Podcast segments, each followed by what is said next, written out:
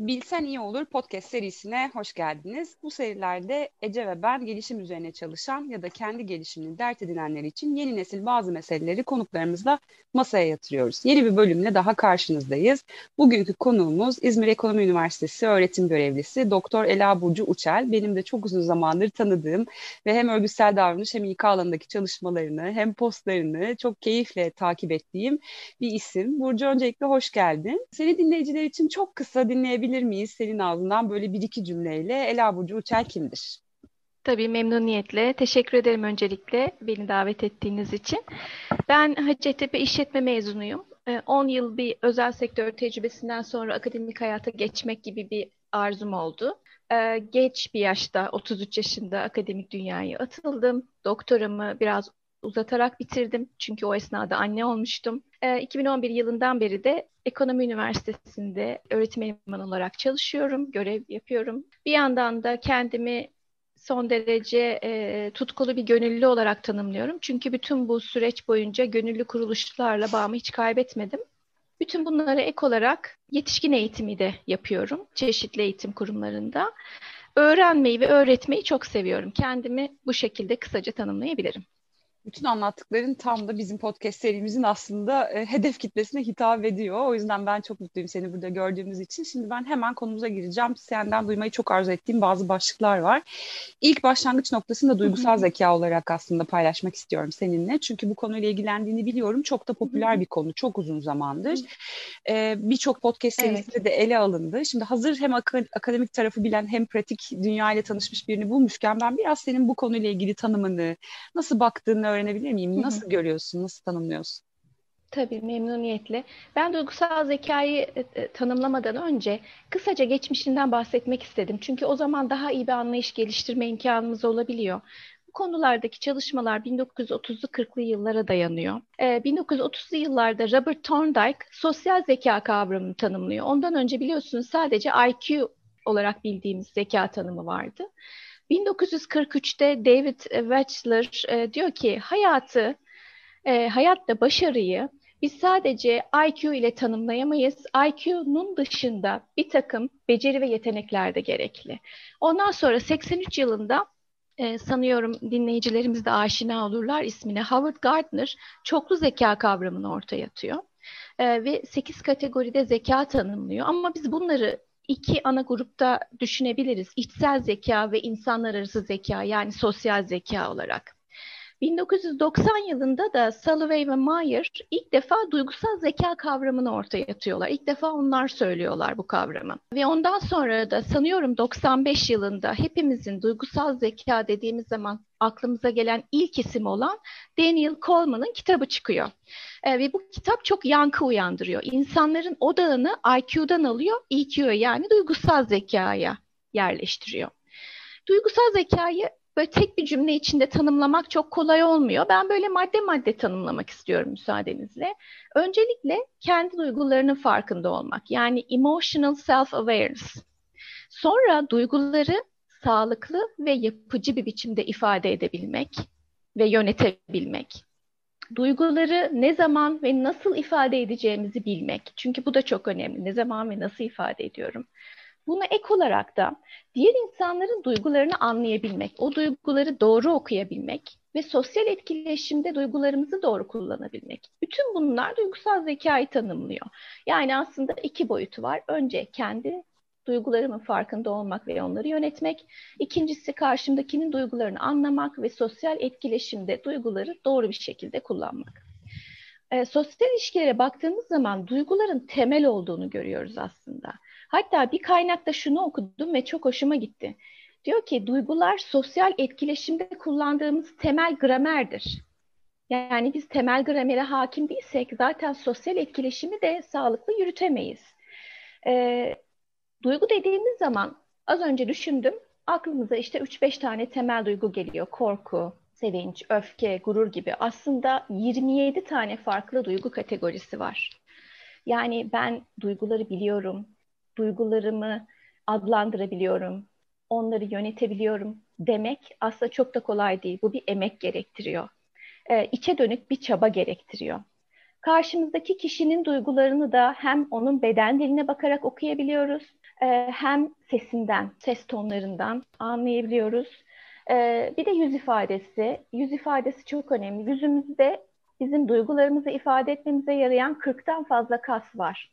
Ve bu 40 kasın e, kombinasyonuyla çok farklı duyguları ifade edebiliyoruz.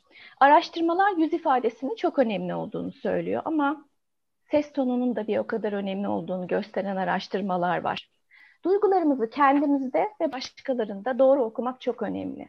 Kendimizde okumak çok önemli derken hani ağzı açan insan kendi duygularını bilmez mi gibi bir düşünce geliyor insanın aklına ama aslında öyle değil. Aslında belki de en çok kendi duygularımıza kör olabiliyoruz. Onların farkına varamıyoruz. Onları adlandıramıyoruz. E peki ne oluyor? Biz kendi duygumuzu doğru adlandıramadığımızda, onun farkına varmadığımızda e, yanlış kararlar veriyoruz. Neden yanlış kararlar veriyoruz? Neden duygularımızı tanımamız, karşımızdakinin duygularını anlamamız çok önemli? Çünkü beynimiz karar alabilmek için, kararları değerlendirmek ve tartmak için duygularımıza başvuruyor. Çok temel bir kriter yani burada duygular. Kesinlikle. Ve duygularımız bizim düşüncelerimizi yönetiyor. Ee, bizi belli davranışlara doğru yöneltiyor. E, bu kadar önemliyse bizim kararlarımızda ve davranışlarımızda demek ki gerçekten duygular konusunda bir öz farkındalık geliştirmemiz gerekiyor. Duygusal zekayı şöyle de tanımlayabiliriz ki bu bence çok güzel bir tanım. İnsan beyninin duygusal bilgiyi işleme ve ondan faydalanabilme kapasitesi. Bu da demek oluyor ki ben duygusal zekamı ne kadar geliştirirsem duygusal bilgiyi o kadar iyi işleyeceğim ve ondan o kadar iyi faydalanabileceğim ve bunun da benim iş hayatıma ve özel hayatıma elbette ki sayısız olumlu etkisi olacak.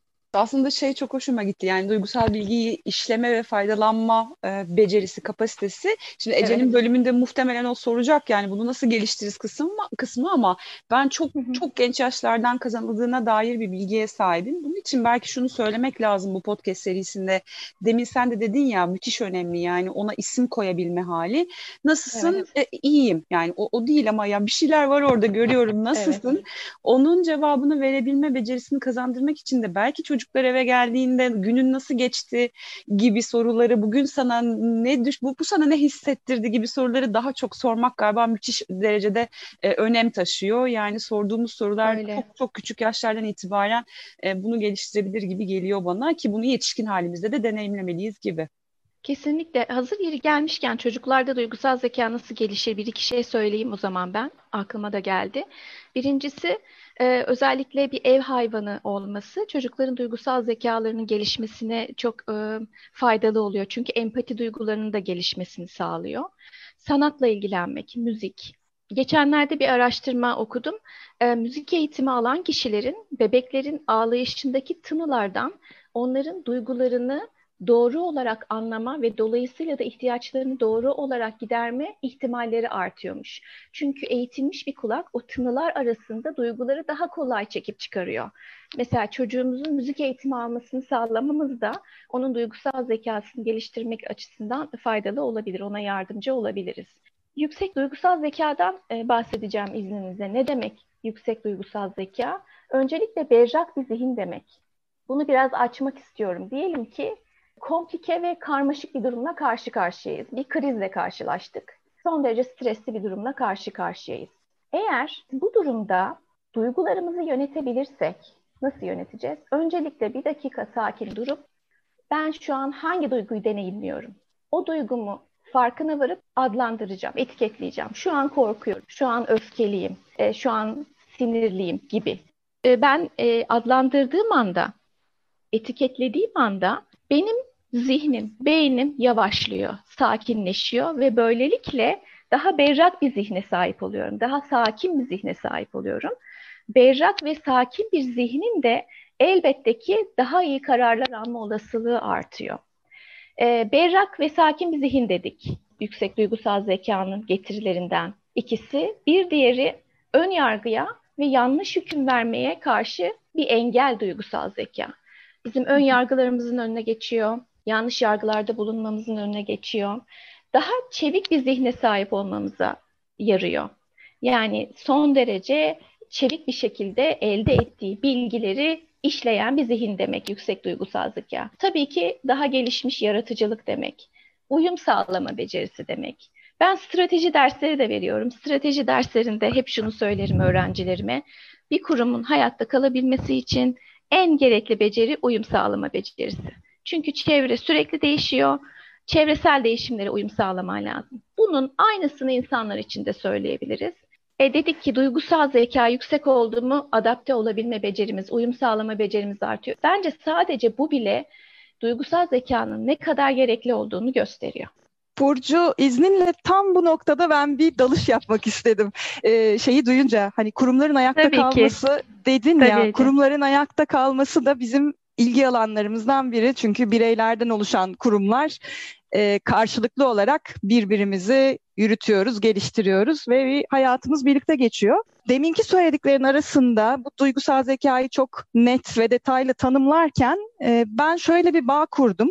Şimdi şirketler tarafında birkaç yıldır popüler bir konu olduğunu biliyorum. Eğitimler alın, alınıyor, alınsa isteniyor vesaire.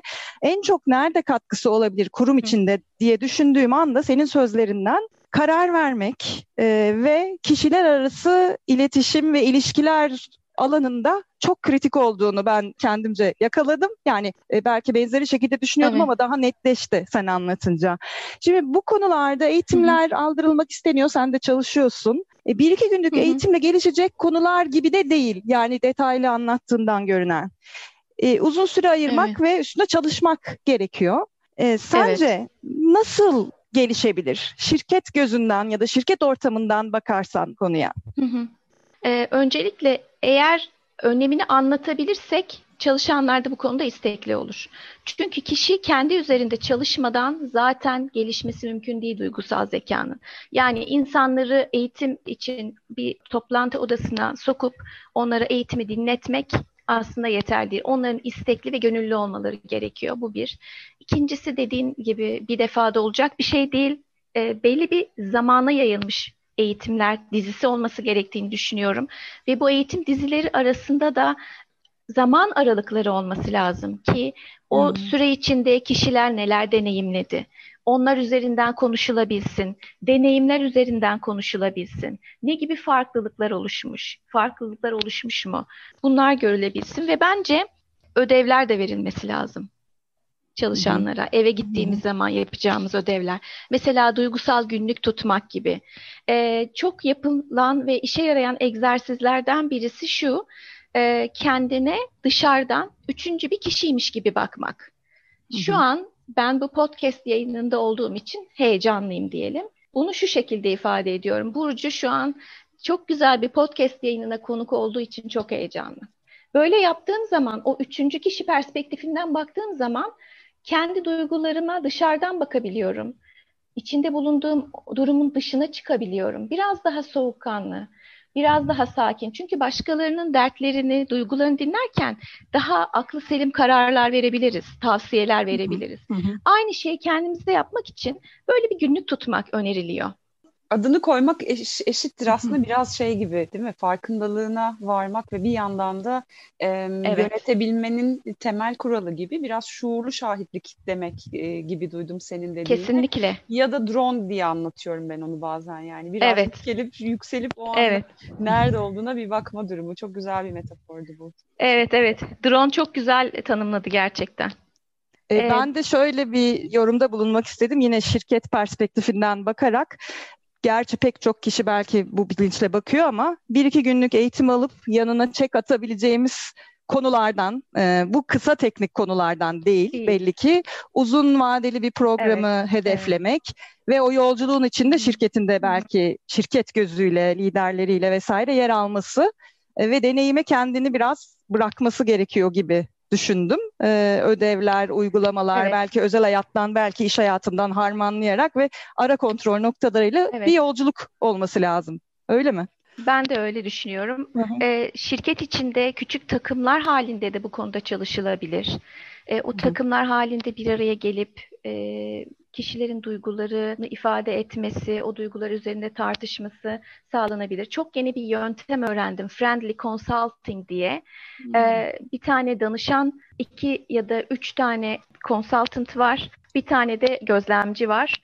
Ee, danışan önce problemini ifade ediyor. Ondan sonra arkasını dönüyor danışanlara ve gözlemciye. Danışanlar ona tavsiyeler veriyorlar. E, fakat bu tavsiyeleri dillendiren ve ileten kişi e, gözlemci oluyor. Daha sonra da bir sessizlik süresi var. O sessizlik süresinde herkes sessiz bir şekilde konuyu düşünüyor ve daha sonra tekrardan görüşlerini paylaşıyorlar. Ben bunu deneyimledim ve çok işe yaradığını fark ettim. E, böyle yöntemler uygulanabilir.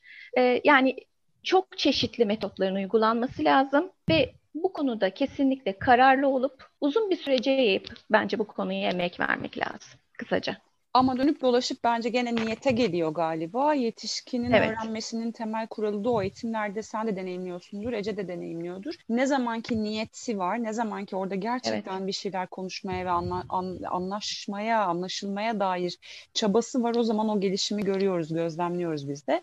Öyle. Şimdi ben duygusal zeka ile ilgili aslında seninle konuşmaya devam etmeyi çok isterim ama hazır seni bulmuşken Hı-hı. birkaç konuyla ilgili daha e, yorumunu ve görüşünü almak istiyorum. Şimdi İK tarihiyle ilgilendiğini e, e, biliyorum Hı-hı. ben. Ve Hı-hı. çok da ilgimizi çeken bir konu, ilgimi çeken bir konu. Bizi dinleyenler içerisinde de e, bu, bu alanla ilgilenebilecek olanlar olabilir. Neler oluyordu geçmişte senin biraz akademik perspektifinle bakarak? Hı-hı. Şu andaki İK uygulamalarıyla geçmişteki pratikler arasında böyle en temel üç farkı kısaca özetleyecek olsan nasıl özetlerdin Ela?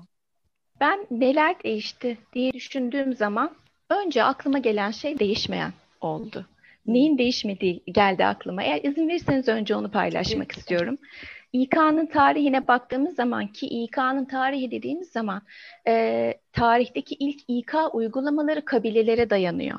Kabilelerde o kabilenin liderinin seçimi, ondan sonra yeni gelen gençlere, çocuklara avlanmanın öğretilmesi, hayatta kalmak için neler yapılması gerektiğini öğretilmesi bunlar aslında ilk İK pratikleri tarihteki.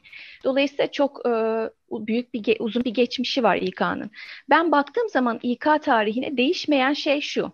Değişim sadece zorlayıcı toplumsal olaylar neticesinde gerçekleşmiş. Yani kendiliğinden olmamış değişim. Hep böyle zorlu bir olay olmuş. Örnek vermek gerekirse İkinci Dünya Savaşı'nda erkekler savaş alanına gittiği için erkek nüfus çok azalmış. Dolayısıyla fabrikalarda çalıştıracak işçi kalmamış. Kadınlar ve çocuklar işçi olarak istihdam edilmiş. Kadınlar ve çocuklar iş yerinde kazalara kurban gitmişler ve oradan sonra anlaşılmış ki iş yerinde bu insanların sağlığını gözetecek birisi lazım ve tarihteki ilk İK pozisyonu olan Welfare Officer böyle doğmuş. Bu fabrikalar kadınları işe almaya başlamışlar. O kadının görevi kadın ve çocuk çalışanların kazalardan korunmasını sağlamak. Yine İkinci Dünya Savaşı'nda orduların eğitim almasının son derece olumlu sonuçlar ortaya çıkardığı görülünce savaş sonrası şirketler de çalışanlarına eğitimler vermeye başlamış. Yani İkinci Dünya Savaşı olmuş ki biz bunları görmeye başlamışız. Kara veba, Kara veba salgınında iş gücü o kadar azalmış ki tarımda maaşlar artmış. Daha doğru kelimelerle ifade edecek olursak çalışanların daha insanca yaşama koşullarına sahip olmaları konusunda bir adım atılmış. E, yine 1800'lü yıllarda e, Birleşik Krallık'ta son derece kötü çalışma koşulları yüzünden işçiler arasında ateşli bir salgın hastalık baş göstermiş ve o kadar çok işçi ölmüş ki devlet çalışma koşullarını düzenlemek zorunda kalmış. 1900'lerde Amerika'da çok büyük bir maden kazası olmuş, 200 işçi ölmüş ve ancak ondan sonra iş sağlığı ve güvenliği ile ilgili yasalar çıkmış. Şimdi günümüze gelelim. E, yıllardır evden çalışma, uzaktan çalışma gündemimizdeydi. Fakat şirketler ısrarla buna direniyorlardı. Ne zaman ki başımıza Covid-19 gibi bir musibet geldi, büyük bir e, zorlayıcı toplumsal olay yaşadık. Şimdi bakıyoruz ki şirketler Aa, aslında bu çok da karlıymış, işte e, performanslarda da düşük, düşüş olmadı gibi bu uygulamayı benimsemeye başladılar. Yani bu değişmemiş tarih boyunca. Değişenler gelecek olursak neler değişmiş ona da baktım. İnsana bakış değişmiş. İnsan kaynağına bakış değişmiş. Endüstri devrimi öncesi ve endüstri devriminden sonra endüstri devrimi öncesi zaten köleler çalıştırılıyormuş. Endüstri devriminden sonra da çalışana hep bir makine gözüyle bakılmış. Dolayısıyla bir makineye nasıl davranırsak çalışana da öyle davranılmış. Çok uzun mesai saatleri, çalışanı tehditle motive etme ya da sadece parayla motive etme, çalışanın doğal olarak tembel olacağı inancı. Yani insanlar tembeldir, fırsat bulduklarında işten kaçarlar. O yüzden ben onları tehditle çalıştırmalıyım. O yüzden ben son derece sert ve sıkı kontrol mekanizmaları kurmalıyım. Böyle bir anlayış. Ama Çok günümüzde... da değişmediğini bazı yerlerde görüyoruz galiba. evet evet doğru. E, günümüzde ufak değişiklikler var diyecektim. Tamamen değiştiğini söyleyemeyiz ama e, artık bazı kurumlar doğru. günümüzde gerçekten çalışan mutluluğunu ve çalışan iyiliğini önemsemeye başladılar. Mutsuz bir çalışandan verim alamayacaklarının ayırdına vardılar. Kurumlar çalışanlarının beceri ve yetkinliklerine yatırım yapmaya başladılar. Çalışanlarını en önemli kaynak olarak görmeye başladılar. Hepsi değil elbette ki ama büyük bir kısmı. Çalışanı sadece parayla motive edemeyeceklerini anladılar gelişim fırsatları gibi içsel motivasyonun aslında önemli olduğunu gördüler. Yani bence ilk değişen buydu. Umarım çok daha fazla değişir. Çünkü hala almamız gereken çok yol var. Böyle Tabii. bir gelişim yolculuğu var insan kaynaklarına bakış açısından. Şimdi Yine günümüzde belki zorlayıcı bir değişim olarak önümüzde çevre konusu var bence ve Green HRM diye bir konuyla senin yeşil evet. Diye bir konuyla ilgilendiğini biliyoruz. Ee, sürdürülebilirlik çok önem evet. taşıyor bu dönemde malum. E, nasıl bir uygulama yapılabilir Yeşil İK adına? Ne demektir bu? Biraz Hı-hı. tanımlar mısın? Tabii e, yeşil İK dediğimiz zaman kastettiğimiz şey aslında kurumun yeşil olduğu yani çevre dostu bir kurum e, küresel ısınmayı, kaynakların tükenmesini dert edinen, bununla ilgili hedefleri olan ve sürdürülebilirliği amaçlayan bir kurum. Ama çok güzel bir söz okudum diyor ki çalışanlar yeşil olmadan kurum yeşil olamaz. Dolayısıyla Green HRM de bu anlayışla ortaya çıkıyor. E, kurumun yeşil olması için önce çalışanların yeşil olması lazım. Peki bu nasıl sağlanıyor? İK pratiklerinin ve politikalarının sürdürülebilirliği desteklemesi, çalışanların sürdürülebilirliğin önemi konusunda farkında olmasını sağlanması. Bu konuları eğilen politikalar ve pratikler. İK fonksiyonları nasıl yeşil oluyor? Biraz ondan bahsedeyim isterseniz. Green Recruitment, yeşil işe alım. İşe alım süreçlerinde görüştüğümüz adaylarla bu konuyu da konuşmak. Yani sürdürülebilirlik konusundaki konu görüşleri nelerdir? Bu konudaki e, amaçları nelerdir? Bu konuya adanmışlıkları nedir?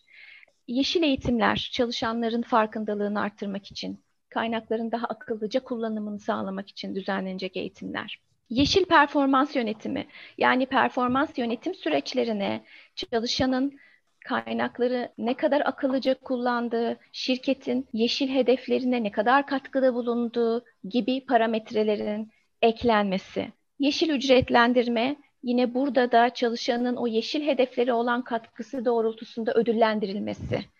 Dolayısıyla Green HRM dediğimiz zaman bütün HRM süreçlerinde o küresel ısınma, kaynakların sürdürülebilirliği gibi kaygıların entegre edilmesinden bahsediyoruz.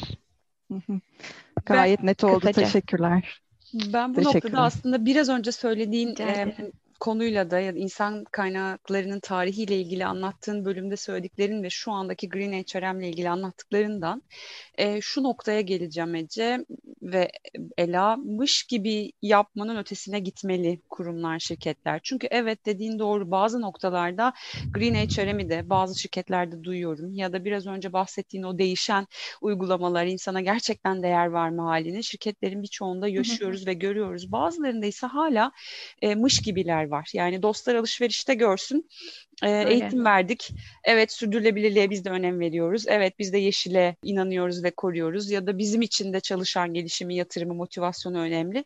Ama içerideki asıl kültüre baktığında o kültürün kokusunu, dokusunu alamıyorsun. İçeriden bir kişiyle konuştuğunda bambaşka hikayeler çıkmaya başlıyor. O yüzden yolumuz var gibi geliyor. E, samimiyetle bunu uygulayan e, şirketlere ve kurumlara çok ihtiyaç var. Onlar da biraz akademik hayattan da öğreniyor ve besleniyor olmalılar. Ben son sorumu aslında bu noktada sana tam da bu, bu alanda sormak istiyorum. Şimdi bilimi, akademi hı hı. dünyasını pratik uygulamalardan ayırmak hiçbir zaman e, ferahlık getirmemiş biliyoruz. Yani bu ikisini birlikte götürmek lazım. İnsan kaynakları konusunda Türkiye evet. tabii sen çok daha bilirsin ama çok daha yeni yeni bu konuda işte yüksek lisans boyutunda ya da lisans boyutunda eğitimler organize ediyor akademik tarafta. E, diyelim ben bu podcast serisini dinleyen bir insan kaynakları uzmanıyım ya da profesyoneliyim. Hı hı. Ne yapabilirim gerçekten akademiden kopmamak için ya da şirketler akademik İK'yı e, bu alandaki bilimsel hı hı. çalışmaları da bünyesine dahil etmek için ne yapmalı sence? Şu an aklıma gelen bir fikri paylaşmak istiyorum. Keşke hem İK yöneticilerinin hem diğer e, mevkilerdeki e, şirket yöneticilerinin birer akademik koçu olsa e, ve bu akademik koçla belli e, zamanlarda bir araya gelseler, en son araştırmalar neyi söylüyor, e, yaşadıkları e, pratik zorluklar ve problemlere akademik bakış açısından nasıl çözüm önerileri gelebilir? Bunları tartışsalar keşke. Bunun hem sektöre faydası olur, hem de akademik çalışma yapan kişilere, akademisyenlere faydası olur. Çünkü bu kopukluk her iki tarafı da tek bacaklı bırakıyor bence.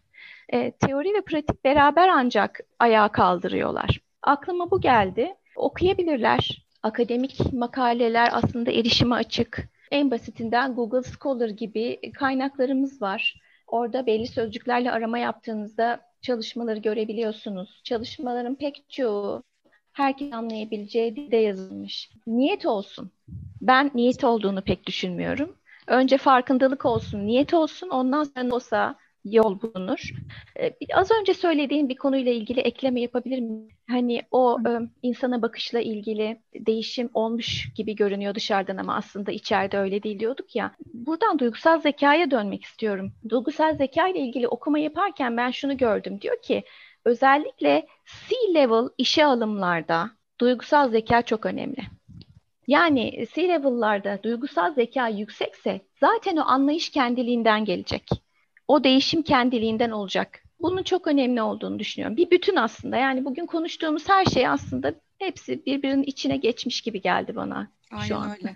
Yukarıda ne oluyorsa, ne yaşanıyorsa kültürde de o yaşanıyor. Aşağıda ne oluyorsa yukarıya o yansıyor. Bunları birbirinden galiba kopuk düşünmek imkansız. O yüzden evet. evet level'da duygusal zeka müthiş önemli. Ben de şöyle yorumladım. E, hep oraya dönüp geliyoruz. Niyet var mı, istek var mı noktasına geliyoruz ya çünkü oradan başlıyor bütün gelişimler. Evet. Yani yetki sahiplerine, bu değişim ajanları olabilir, liderlik yapan kişiler olabilir. Bence şöyle bir şey düşüyor. Kendi niyeti ve isteği var mı ya da bu karar verildi mi, kesin mi? Bunu insanlara, organizasyona nedeniyle birlikte ve herkesin kendiyle bağlantı kurabileceği nedenleri göstererek e, anlatmak herkesin bireysel niyetini etkileyebilir diye düşünüyorum. Aslında sihirli gücün bu olduğunu düşünüyorum. Yani şunu yapın, bunu yapmamız gerekiyor gibi anlatmaktan daha çok e, herkesin evet. bireysel bağ kurabileceği bir nedeni bulmasını sağlayan tetikleyici ya da gıdıklayıcı işte ben ona gıdıklamak diyorum. E, uyandırıcı bir takım e, iletişimlerle olabilir. O da tabii dediğiniz gibi üst e, yönetimin bunu içselleştirmesiyle olabilecek evet. bir şey ancak ve ancak. Ancak öyle katılıyorum. O zaman ben son e, toparlayıcı sorumuzu sorayım. Tüm bu bahsettiklerimiz bence de senin dediğin gibi Burcu birbiriyle bağlantı içine girdi. Güzel oldu. Benim hoşuma gitti. Özetle neyi bilsek iyi olur demek istersin son geldiğimiz noktada? Aslında bugün konuştuğumuz konularla birebir ilgili değil ama aslında çok ilgili. Bence İK ile ilgili bilinmesi gereken şey şu, sınıflarımda da hep bunu söylerim. Bir kurumu ayakta tutan şey stratejidir ve strateji süreçlerinde İK'nın mutlaka başrol oyuncularından birisi olması gerekir. İK başrol oyuncusu olmadığı zaman insan kaynağı göz ardı ediliyor ve insan kaynağının göz ardı edildiği o matematik denkleme dahil edilmediği bütün stratejilerde başarısızlığa mahkum oluyor. Eğer biz insan kaynaklarını onun temel bir aktörü haline getirirsek zaten bütün bu değişimler de gerçekleşir. Çünkü insan kaynaklarını o formülasyonda temel bir yere oturtmak demek insan kaynağının önemini anlamak demek, onu kabul etmek demek ve onun gerektirdiklerini de yapmak demek her aşamada, her e, seviyede. Sadece herhalde bunu söyleyebilirim. Nefisti. Çok çok önemli bir nokta. Çok teşekkür ederiz Ela. Birçok konuya aynı anda değindik. Ee, akademik taraftan ben bir konumuzun olmasını çok istemiştim. Sen de bunun için çok doğru bir isimdin. İyi ki geldin. Teşekkür Ağzına ederim. sağlık. Görüşmek üzere. Çok, çok teşekkür ederim. Sevgiler.